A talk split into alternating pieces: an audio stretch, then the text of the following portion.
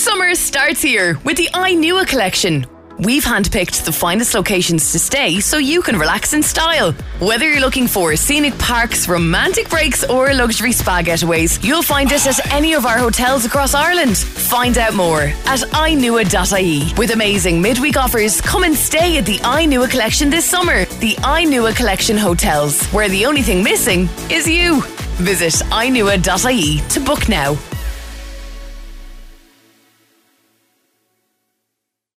In case you missed it, with Susan Cahill.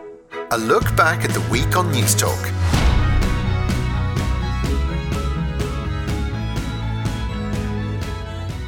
What's it like to be back to school today? Good, because I wanted to play on yard and have all my friends. How does it feel to be back, to be back to school? And good because you get to see all the teachers. We get to have loads of fun. Back in the school uniform, back to school. Excellent. Good, and you're able to see all your friends and play on the yard with the football. I love Ryan and I wanted to get back to play with my friends. And what did you get up to at home? What was it like being homeschooled, doing class through the laptop? Horrible. What was horrible about it? Everything. I'm happy to be back at school. I only wanted to see everyone. The homeschool was okay, Just okay. just okay. And you're here in the playground at the moment and you're all trying to socially distance. How have you found it? Definitely not easy. Seeing your friends. That's the best thing, seeing your friends. Yeah. I'm back to be at school because of my friends. Going to school is the best thing to do. What if you have a few It's horrible being back in school because you have to go up at 7 o'clock every morning. Home school was the best because it's much shorter than, than normal school. Because you get to sit on a comfy chair.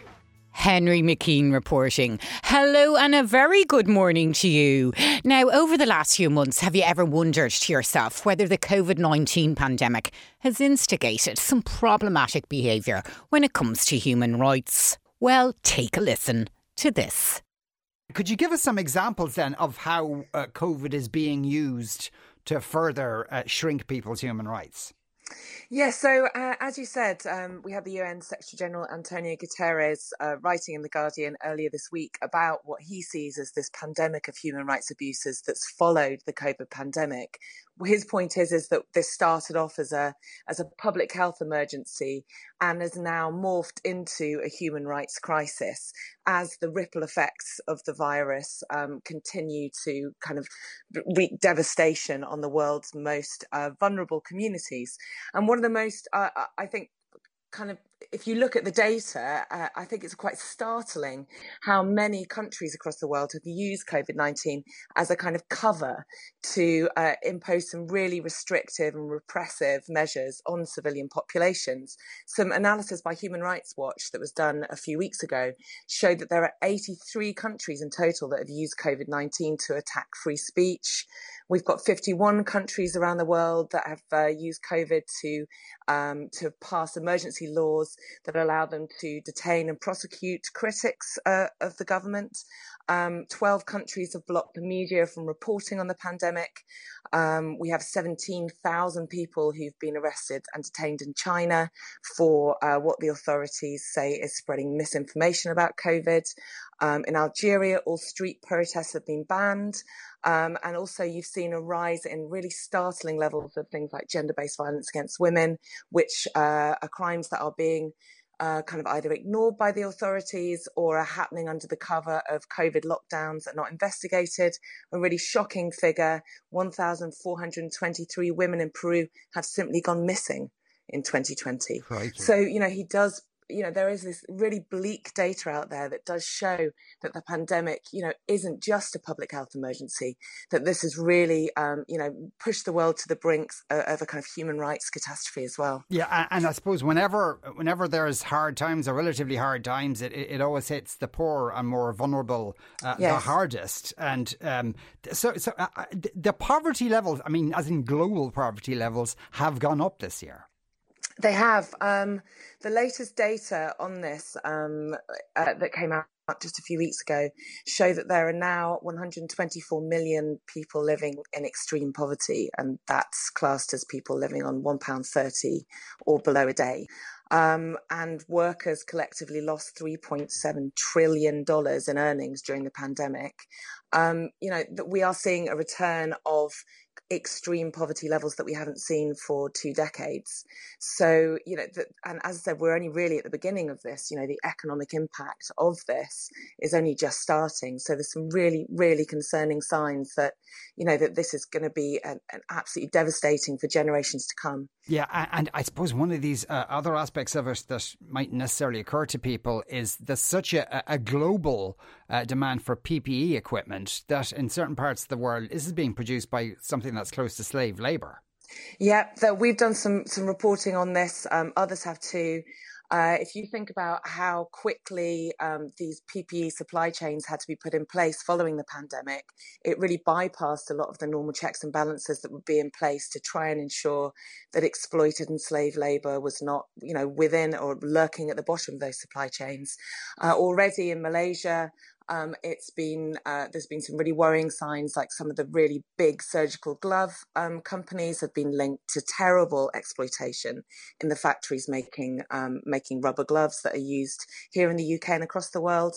Uh, we actually did a, a five month investigation, which actually exposed that there were factories in China using North Korean slave labour that were producing um, PPE overalls that were then being sent to the UK and used in hospitals. So you know those those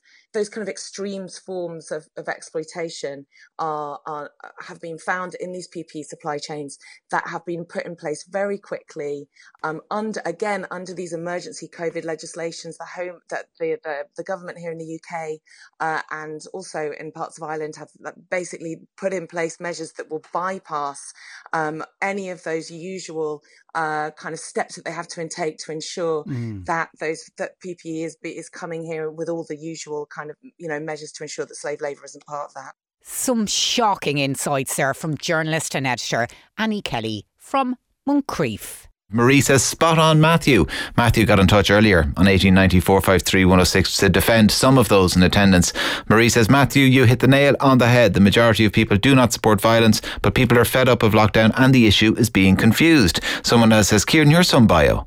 There was genuine people in that protest who weren't conspiracy nutters, but who were there because their business have been destroyed and because of restrictions and they can't cope anymore. No mention of them, I noticed. Siobhan Wexford says, you shouldn't label all people anti-vax. I'm not not anti vax, but I'm just cautious about this one. With no long term studies on efficacy and side effects, people should be allowed to ask questions, and there are many without being labelled anti vax. Someone else who just signs their text Anon from Lucan says, I feel it's unfair of the media at large the way they have put all the protesters on Saturday due to the COVID, deniers, anti vaxxers, etc. In the process, they're muzzling most reasonable people's obvious concern and unhappiness and reservations about the government's restrictions, some of which are ridiculous, draconian, and mentally damaging in the broader sense. So the media is doing the government's work for them in silencing any opposition to these measures. I'll be surprised if this is even read out as normally my messages never are. Well, there you go. Anon from Lucan. One more. Elise says, I don't know why you didn't mention that radio and television are not even used by people under 27. They're defunct. They use social networking sites. So how do you debate the big issues and inform and educate those people. Michal, stay with us. I just want to bring Francis in into. Francis is in um, Dungloe in Donegal as well this afternoon. Um, Francis, Francis, you, so you're losing out on the, the the branch there as well. Yeah, it's a big blow for the for the area and the town. Uh, it's another service, as Michal quite rightly said, that's gone from the rural community. Um, and he said too that we, we were fighting post offices not that long ago, and a lot of them did go by the wayside, but the one here in Dungloe still remains. Um, Bank of Ireland has been in existence in loan my total lifetime. So, and that's not the day yesterday, but um, it's a, it's you'd wonder why Bank of Ireland and the profits that they've made in the last well 2019 profits anyway that they're not operating at a loss. What's behind? To me, what is mm-hmm. behind this move? So where you know, where is, is the, the where is your closest branch now, Francis? Well, the, the closest branch, if, if the Dungloe one go, Dungloe Bank of Ireland goes, yeah. the nearest one would be Letterkenny. And how far? And like, what's the distance there?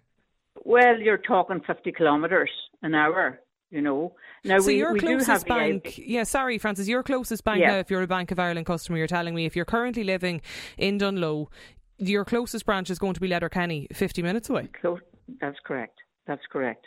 You know, Bank of Ireland have been corralling people into their internet banking and online banking since the crash. And look, to be fair, you know? Francis, I have to say, I was reading some of the Bank of Ireland statement yesterday, and, and one of the figures that they quoted was that in terms of the people that have signed up to the online banking in recent times and the over 65s, uh, you're, half of the people, Yeah. apologies, that have signed up to the online banking, I should say, are in the over 65. So people people are doing it. They're they're moving online. The, the, yes, but they were corralled into doing it. There's a lot of people. I've met three people this morning who haven't a clue about internet banking. What's what's going to happen to them? And they're not they're not the 80 year olds. They're 60 plus year olds. You know, so there's a gap there of of uh, a cohort of people that have no clue of internet banking. So what are they supposed to do? Yeah. Is that something, Michal? Change bank, Yeah. change bank, change.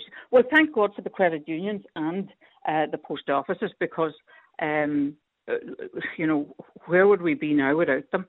Uh, Michal, you're, still with us here as well. You're a local independent councillor in the area. Um, like Francis raises a fair point there, and it was something we heard from callers here too on Lunchtime Live yesterday. People uh, joining us on the show, um, and one man in particular, I, I remember Mike. You know, he he was an, an older man who spoke to us about just this was the difficulty with um, moving online. Like it, it is difficult for people. It, it is difficult for people, and it's very, very difficult for people. And the other thing that is also difficult for people is that, that we don't have rural broadband. We don't have a, a, a service right. like maybe, and I and I hate the whole argument. I hate the whole argument between uh, rural and urban. But but in in, in, in, in the bigger towns in Letterkenny, you might have uh, four or five providers. Where we in the west of the county, like the rest of the west of the country, aren't served. So to ask us to do our online banking. Uh, it's, it's an extremely difficult thing, but but there's look. Is this how we want to organise our society? That we sit behind screens and we touch buttons and not have that interaction. And if COVID has taught us anything, it has taught us the importance of our neighbours, of our communities, and social interactions with other human beings. And and this again, and I keep saying it, this is nothing to do with community or individuals or people. Mm. This is about pure and utter greed of capitalism, and this is what the banking system is. It's all about profit. I don't know if it's about It's all about capitalism now, profit. but I Or- mean, I, I well, would- it is. It is capitalism, and it's driven by capitalism. Right, I have a uh, text because in- That's what the banking system. Andrea Gilligan on Lunchtime Live. Men must speak up about the grief of losing a child. That's the message of our next guest, Ian Lawton, whose son Hank died just one day old in February 2011. Uh, Ian, thank you for uh, speaking to us this morning. Uh, could you take us back to that time, Ian, uh, and tell us a little bit about what happened to baby Hank? Hank was born on the 1st of February 2011, 10 years ago. And it was, as any father, any parent can imagine, one of the greatest days in your life. It's uh, a very special and, and time for celebration. Um, but sadly, Hank was taken to the special care baby unit immediately after he was born. And the very next day, uh, he died. Uh, he didn't make it, and uh, this is something that happens every single day in in special care baby units all over the country. And it's a sad reality, uh, but something we, as a society, brush under the carpet, as it were. Um, as you know, that uh, when when a spouse loses a partner, they they become a widow, widow or a widower. When a when a child loses their parents, they become orphaned, but there's no language for a bereaved parent, uh, particularly a parent uh, of of infant loss. Um, so we don't exist. Look, it, it what you went through is is as you say, it's it's every parent's worst worst nightmare, and I think everybody listening today, particularly those who are parents, can can uh, uh, understand how, how difficult um, a- and relate to how difficult it, it, it must have been. Um, tell us about the, the the period afterwards in terms of the period of bereavement and uh, you you encountered some obviously some some difficulties Yeah, I mean, uh, I went on a very self-destructive path. Um, I found comfort in in food. Um, you know, it became uh, uh, almost like an addiction to me. Um, in the aftermath of of Hank's death, um, the the only place I really found comfort was through comfort eating. You know, you'd go to wait for people to go to sleep in the house and you'd sneak out to the chipper and you'd order so much food that you'd ask for an extra fork because you're too embarrassed to admit that that's all for you. And then you feed yourself you know at, at, late at night. And that that adds up that adds up you know i became morbidly obese i was i stopped weighing, weighing myself at around 25 stone which is 350 pounds you know i was on i was on a you know a course to to death so what changed? What was there? Was there one moment? I, I know you went to a, a men's bereavement group. Was that was mm. that the key mm. turning point for you, Ian? Um, I was sitting at a table with with other fathers. We sat down. Um, we we all told our stories, and what I realized at that meeting was that we were all telling the exact same story. It was just with different characters, names, and events. You know, it was, but it was the first time in seven years where I didn't feel alone you know, and uh, I left that meeting with a smile on my face and really honestly felt like uh, a weight had lifted. It was it was profound. It it, it sounds absolutely profound. Um, you began to run. Tell us a little bit about that. Yeah, um, well, that was that was completely completely by mistake. I had never intended to run. I was out one day walking my dog uh, around a bog near near to where I live, and um, I just found myself running. And I was elated and uh, I started laughing out loud while I was running, like this Aegis alone on a bog with his dog laughing like a fool running. And I went to uh, I went to the sports shop later that afternoon and I bought the cheapest pair of running shoes I could find that were on sale. I put on the shoes and started teaching myself how to run by running for 10 seconds at a time and then walking for 30 seconds, running for 10 seconds. And I built up to the 5K distance over about three weeks. Then, just over two years later, I just completed 10 marathons in 10 days. Wow. Uh, That's finishing pretty on, extraordinary. Yeah, finishing on, on Hank's 10th birthday. Ultramarathon fundraiser Ian Lawton from Newstalk Breakfast. In case you missed it, with Susan Cahill. A look back at the week on Newstalk. Protocol or no protocol, I think Northern Ireland's still British. I mean, that's the end game for everybody that Northern Ireland remains British. The protocol is, is the first stepping stone across the river to Irish unity. Um, since, I mean, uh, uh, it's 100 years old uh, this year in Northern Ireland.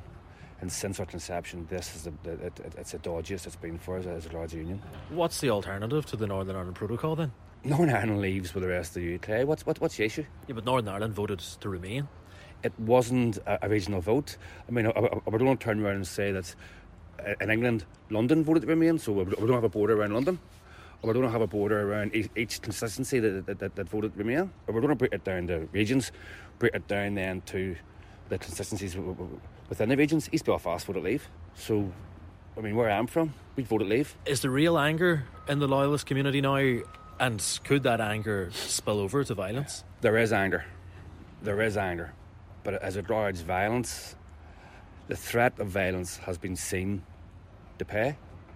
It paid for the Irish government, it paid for the EU. I mean, why didn't the, the, the rest of the EU and Ireland just say there's a hard border in Ireland, work with The threat and violence, it was moved. So, as regards the threat of violence, I think the, threat of violence at the moment has, has, uh, uh, has been mouthed off by the DUP. The DUP are politicians. I don't think they're capable of violence. If they're threatening it, well, maybe they're just playing the same game that Leo played. But if loyalists are forced into a corner here and the Northern Ireland Protocol doesn't change, then could there be violence then? If you turn around your man and say, like, I don't want to take his country off him, like, I don't want to take his nationality off him, could there be violence? it would depend on the individual, wouldn't it? I'm British, you know. I've always been. I, have been. I've been here from Northern Ireland all, all my life. You know, it's that's my British identity. You know, and that that's I, I feel it's very important to me. There is talks about the border poll, and there's talks about the, the whole island going united, United Ireland, things like that. You know, this this thing about United Ireland, it's definitely not something that I want to entertain. You know, it's it's it's changed. You know, obviously when you have something you, someone you don't change it yourself. Someone's coming in trying to make a change, and you don't get the option on it. That's that's the upsetting part. You know, it'd be different if you had your own. Say, I, I want to do that, but we're actually being told, and that, that's that's annoying a part of it. Traeger loyalists in East Belfast, yes, I would say that. But it's, just, it's annoying. It's, it's just in your head. It's taking wee bits of your culture away. Could that anger boil over though? Oh, it could if it keeps on going the way it's going. So violence mm. could be an option. Well, I don't think so. But if it has to come down that way, that's the way it has to go. If there was violence, so who would it be? Who would it be aimed towards? I don't know. It's just the local community. People it's pissed off. I would say. I would. I would go out, and that's good. Because it's doing my head on. So, Barry, a real sense of upset and anger there. You can hear that from the people that you spoke to. Uh, maybe it could lead to protest, but is a return to violence actually a real possibility, do you believe? Well, Pat, there has been graffiti daubed on walls in different places in Northern Ireland in the last few weeks, and I saw some of this myself. For example, in Carrickfergus earlier this month, graffiti was painted on a wall stating the Good Friday Agreement is done, time for war. Or in the Sandy Row area where I was in Belfast, I came across graffiti stating Sandy Row, British till I die, or British till we die, with a large target sign on the wall. While there was also threatening graffiti, as we know about, aimed towards uh, the Taoiseach Varadkar recently. But this is only graffiti, it's not actual violence. However, earlier this week, the offices of SDLP MLA Nicola Mallon in North Belfast and Sinn Féin MP Paul Maskey in West Belfast were targeted. So there does seem to be an escalation and to be more and more unrest growing. And I've been speaking to an ex loyalist paramilitary, and he told me that if the Irish sea border is not scrapped, then there will be a return to violence. You know, I so when I got involved with loyalist paramilitaries myself, it was around the time of the Drumcree protests, and there was anger there, and it it, it was uh, there was frustration, there was annoyance. Um, but w- when you look at the bigger picture again, it, it was it was just parades, it was band parades, it was attacks on our culture. This is literally lifting Northern Ireland out of the UK um, and pivoting it towards Dublin and towards um, Europe. So this isn't just loyalists, this isn't just Sandy Row or the Shankill Road. I've heard people, business people, uh, people, law abiding citizens, talking about is now the time where there needs to be loyalist violence in order for us to um, to keep Northern Ireland's place in the UK. Barry White reporting for the Pat Kenny Show. In Gordon Elliott's statement, he apologised and he conceded that after an initial viewing of the photo, you might think it's a callous and staged photo, but nothing he says could be further from the truth. So the explanation he gave, if you hadn't heard or read his statement earlier, is I quote, I was standing over the horse waiting to help with the removal of the body, in the course of which, to my memory, I received a call. Without thinking, I sat down to take the call. As for the gesture he makes in the picture, he says, Hearing a shout from one of my team, I gestured to wait until I was finished. And he accepted that this explanation will not allay the concerns of many people, Richie. Yeah, it's um I I read the statement last night when it came out and I thought it was quite poor. I don't I didn't think there was I didn't think there was enough of an, an effort made to uh, accept the optics of that photo. Um, I, I you know, it, it's his explanation of it. I don't know how much credence we can put in it. Um, but like Adrian mentioned there, this now goes far beyond racing. There, the people I know who don't talk about the sport or would have no interest in the sport now will associate horse racing with uh, it's that thing where your man sat on the dead horse. They don't care where, they don't care how, they don't care about his reputation, they don't care how many races he's won or how many big races he's won. This is the prism through which Gordon Elliott will now be viewed to a vast swathe of the population, um, both in racing and without and of the general public as well of how they view racing as a sport as a whole. And it's kind of incumbent on the uh, the authorities to deal with this properly. He was allowed to have uh, runners I know today here at home. I'm hearing from Mike Vince this evening who would know about these things saying uh, the British Horse Racing Authority will not allow Gordon Elliott to race horses in Britain whilst the Irish authorities investigate that image that appeared on social media over the weekend. So the British Horse Racing uh, authorities are definitely wanting to keep him at arm's length until this comes to its conclusion however that's going to land but there's no way that in anyone's eyes that he can escape strong censure for this because It's just like there's I, I I can't see even from his explanation in his statement. I can't see how without thinking he sat down. He's sitting on a dead horse. It's it, like he knows well what he's doing in his head if he's sitting down to take a call. It's not as if he's sitting on a wall. It's not as if he's sitting on a log out in his yard. He knows well enough where he is. He knows what he's doing. And further to that as well, the person who thought it was appropriate to t- take a photo like that and then circulate it, I hope they're properly dealt with as well in all of this because, like, it shows you what might be in his employ on his yard again. You know. Yeah, that thought has crossed my mind as well. It wasn't addressed in his statement, but so, and we'll tease it out later on. We have Johnny Ward and Richard Forristal coming on, but so his explanation is his explanation, and I agree with you. I don't know how much credence that should be given, frankly, um, was my opinion when I read it last night. But then there's a point not addressed in his statement, and it speaks of the culture in the yard mm. yeah. and the reaction of those around him. They are not all pointing at Gordon Elliott saying, Gordon, without thinking, to use his phrase, you've absent mindedly sat on a dead horse. There's a gentleman next to him with his arms folded, looks pretty relaxed. And then one of them deems this a photo opportunity. One of them calls Elliott's attention. That person then takes the picture. That person then shares it online, or somebody close to that person shares it online. Elliott's the CEO here. He sets the culture. And a member of his staff in his company felt it was on safe territory to take that photo.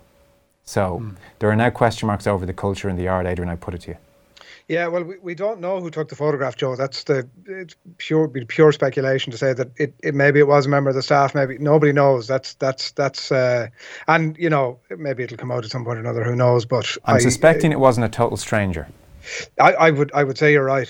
I would say you're right. But whether that makes it a member of staff or not, who knows? Fair point. Um, so so we'll see. And and look at that needs to be established. The, the, the, the culture the culture is a fair point but who took and spread the photograph in the context of what's going on, as far as I'm concerned, is not the story. No, here. no, like, no. Sorry, it, it's no, part no, of the, it's a big part, part of, it's a big part of the story. Actually, it's a big part of the story. That's the atmosphere there. There's dead horse there. That's the atmosphere.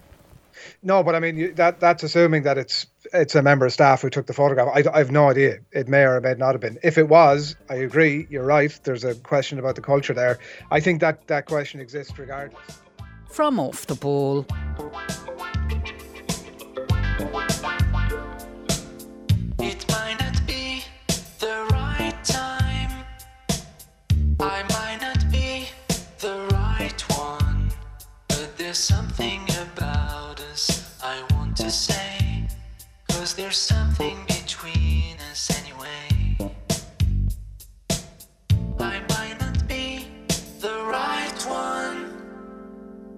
It might not be the right time, but there's something about us I've got to do.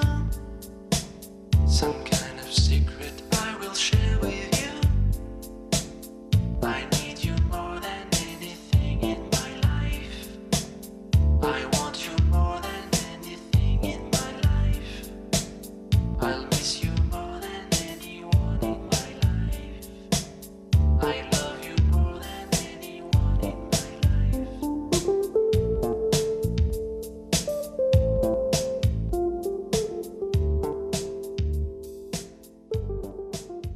wonderful Daft Punk as heard on The Tom Dunne Show. Came out of the church, a few of our neighbours were standing there, and even the tears are coming to my eyes now. I'm sorry, who did you lose? Um, my aunt. I'm, I'm very close, a very close aunt, my godmother, and you know, it was difficult, difficult because we do funerals in Ireland very well. And how come we're so good at funerals and the fact that that's been snatched from us during this pandemic that we perhaps can't do that send off? How hard was that for you and your family? It was difficult. You couldn't have the same freedom, I suppose, because we're all restricted. This was a church down in rural Ireland. Um, it wasn't online. Um, they didn't you know, have. They, they didn't, didn't have, the facility to, to, to broadcast the mass or to tape it for people overseas. Difficult to find the words, but it was it was very intimate. But not having friends and family there you know was difficult even though you know pe- people find ways around it like people lined the, the, the road on the way to the church because they couldn't come to the house. People were standing outside the church when we came out, just nodding to us. So people did try and show their respects and pay their respects in any socially distanced way they could. Absolutely. And I'm being Irish, I think we're very resourceful in that respect. RIP.ie is, is very good in that respect. They have started, you know, having a condolence page. So it's very handy for you can't go to a funeral, they're all private now, but you can leave a message for the family or friends or whoever it is, which is really lovely, you know. And the messages we got were were wonderful and a great source of cons- consolation to us. I've did a funeral myself personally for a lady whose mother had passed away and whose father was in hospital on a COVID ward in hospital. She was an only daughter and she was in New Jersey in, in the USA.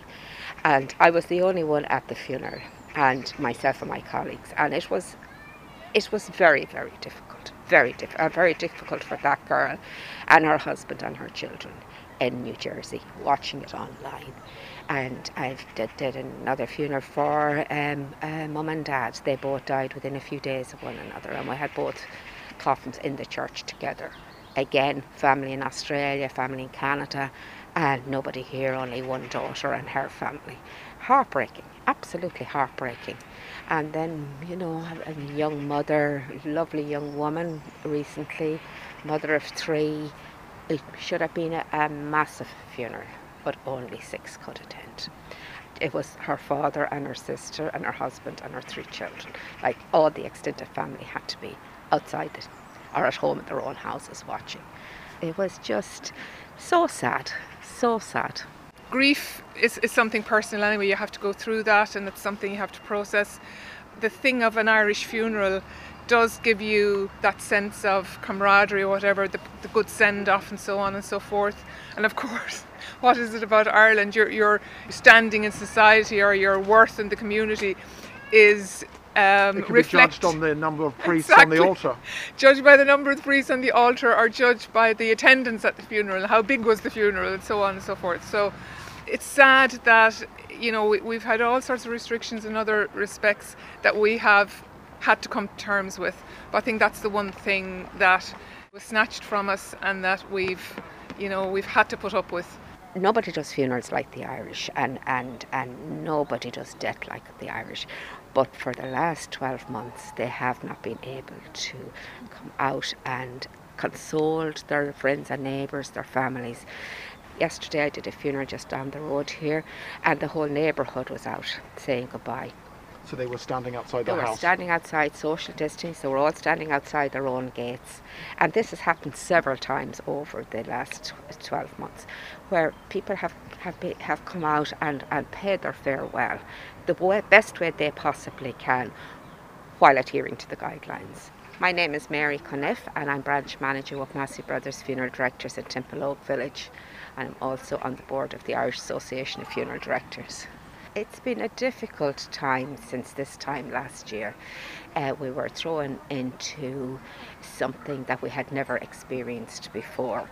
In, in all the years, and I've talked to people who's in the business a lot longer than me, and they have never come across anything like this before or having to deal with families in such difficult circumstances families are coming from a very different place to us right now, and they have to deal with the restrictions and guidelines imposed upon them, and we have to manage those also, and yet try and carry out uh, the most dignified funeral possible for that family and for their loved one.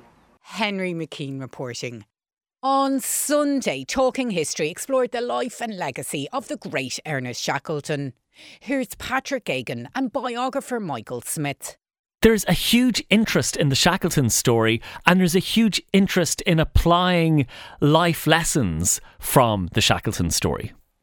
Yes, good evening. it, it, it is a, a, remarkable life in many ways, but of course, you, you can't escape the, the reality that this is a very modern phenomenon. the idea that Shackleton has always been this this hero and people writing books about things like his leadership is completely different to the reality. For almost 50 years after his death, he was a really marginalized figure in history. This is a very new phenomenon, and in in some respects, it's it's I find it quite uh, funny that he's being lauded um, by sort of business schools and think in America in particular for, for his his sort of management. He he really, in, in business terms, he couldn't run a bath. He was absolutely hopeless. But get him on the ice, and now you're talking about a completely different character. Um, and I think, as a biographer, the the thing which leaps out at you about Shackleton is that there were, in effect, two Shackletons. And I don't mean for a second to suggest that he was schizophrenic. He wasn't. But the man at home was completely different to the man on the ice. On the ice, he was assured, he was calm, he was measured, and he inspired people to do things um, which they might not otherwise do. Um, his men loved him to bits, but at home he was a completely different character. You know, his, his business ventures, as I mentioned, were a complete failure. His marriage was difficult to say the least. Had a string of affairs.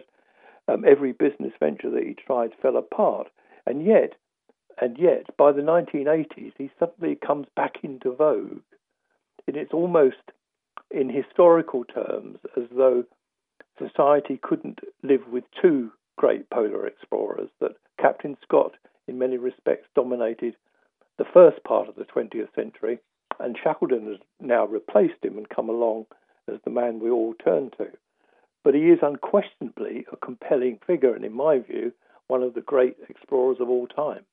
And it's fascinating the way you describe the two Shackletons there the the person who you could trust when you're on the ice, but who you wouldn't take your eyes off him if he was visiting your wife or if he was uh, managing your business or if you're in partnership with him. Well, it was said that you could trust Shackleton with your life, but not your money or your wife. Um, and in many respects that, that, that was that was true. But like I said, you, you have to always bear in mind, and from the biographer's point of view, he, he is absolutely wonderful character to delve into because there were so many parts. He was a man of huge contradictions and paradoxes. Fascinating stuff there from Talking History with Patrick Geoghegan. And of course, you can listen to the full Shackleton programme on newstalk.com. In case you missed it, with Susan Cahill. A look back at the week on Newstalk. Uh, Bertie, don't go anywhere. Gary Breen is on the line as well. Gary, as a former Irish international, what would it mean to you to see uh, the country host World Cup matches? Yeah, well, it would be huge. It really would. Obviously, Bertie's talking about the politics involved, and I have no doubt there'll be a lot of that. But as a player, I can. As soon as I heard that um, potential announce, announcement today that this could happen in the future, I just would thinking as a young player, and the dream of playing for Ireland, putting on the green shirt, of course, that's massive. But can you imagine doing that at a World Cup in Ireland? I mean, that is something to really aim for, to really like focus on as such. So it is so exciting. I understand that there's so much work to be done in terms of working out the feasibility of it. Of course, there is in terms of the financial ramifications, whether or not um, there'd be a legacy after it, the problems that we've seen major sporting tournaments all over the world have had significant problems. Others have, have done great. So all that has to be worked out. But just when that announcement came this morning, my immediate reaction was, wow.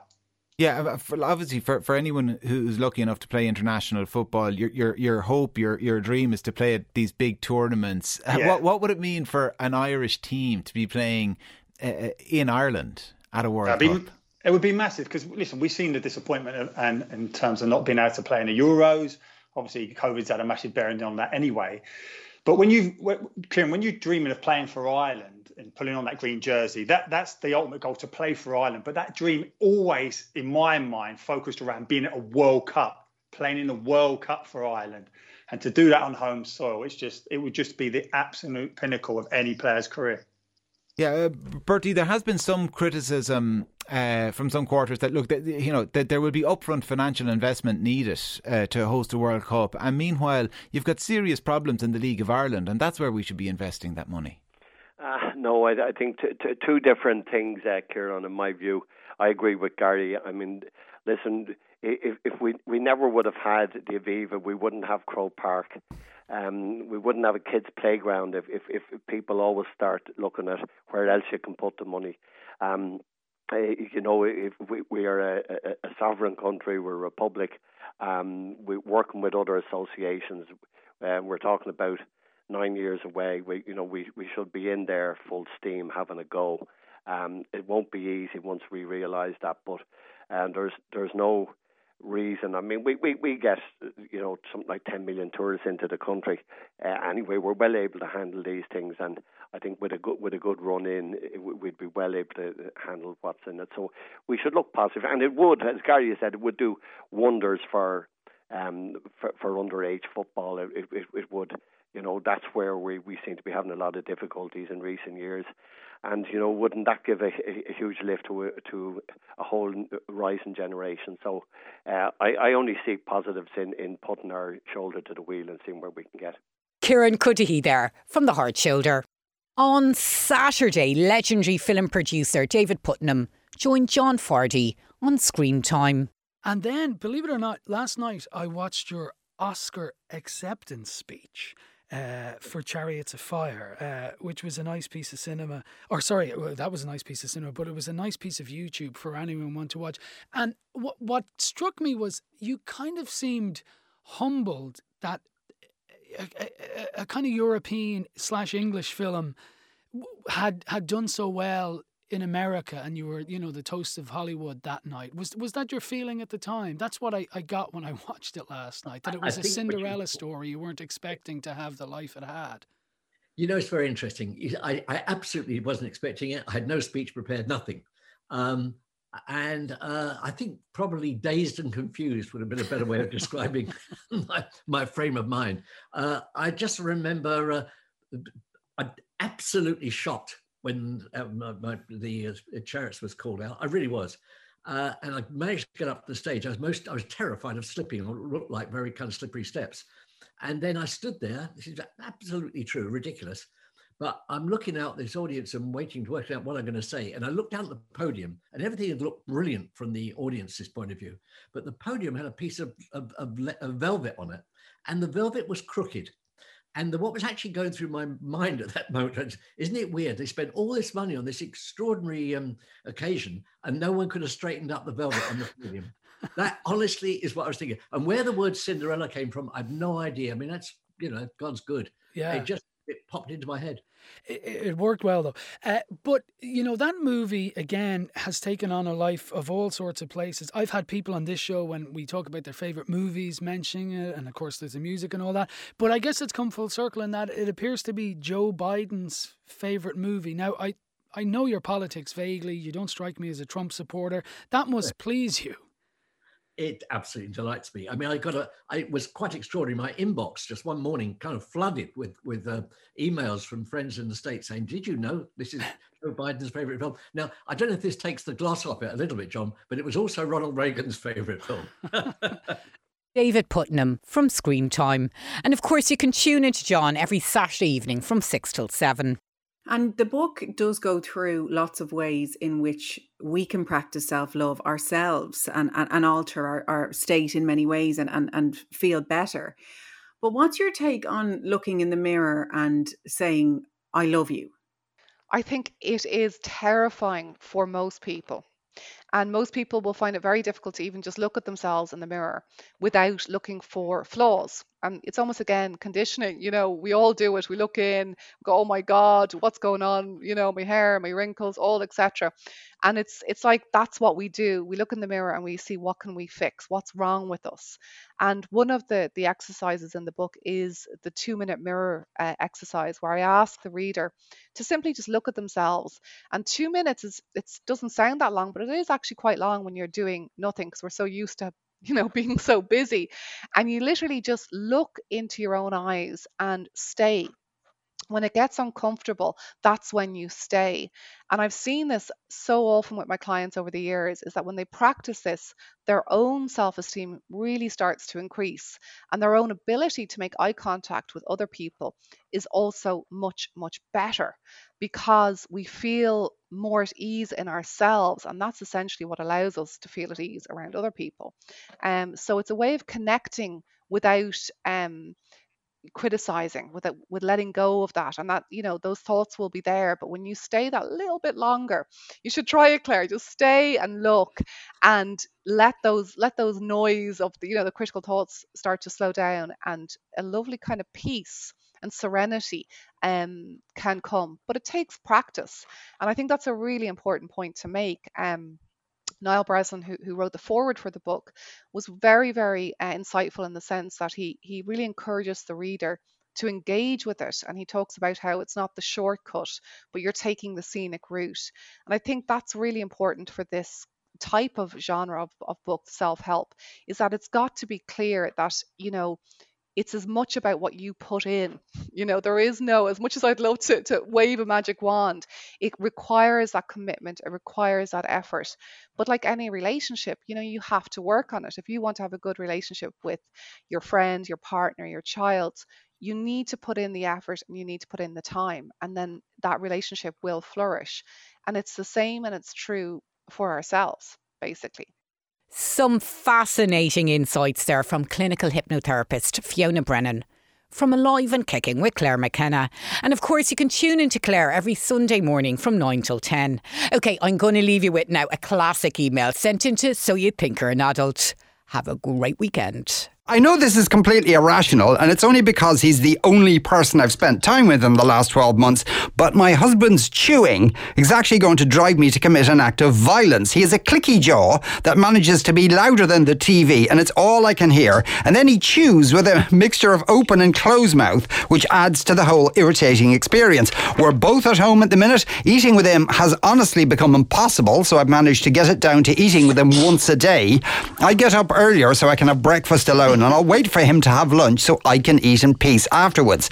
I can't avoid dinner, however, and now it's like my ears are waiting for the sound to assault them. And then there's the snacking. He has never taken any kind of constructive criticism well, and I'm not sure there is much he can do about this bar close his bloody mouth when chewing, but I'll be accused of nagging again if I say anything. Please help. If lockdown is until May, I don't think my sanity will survive.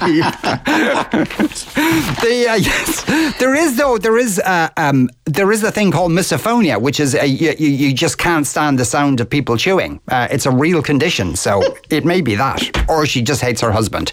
Declan, which Well, one yeah. do you think it is?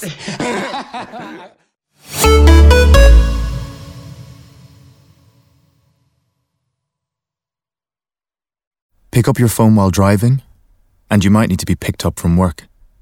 Break the speed limit, and you could be breaking plans with your mates. Leave L or N plates off your car, and you could be left getting taxis for the next six months. So ask yourself is it really worth it? Seven penalty points over three years will disqualify learner and novice drivers for six months. Steer clear of points and stay on the road. A message from the Road Safety Authority.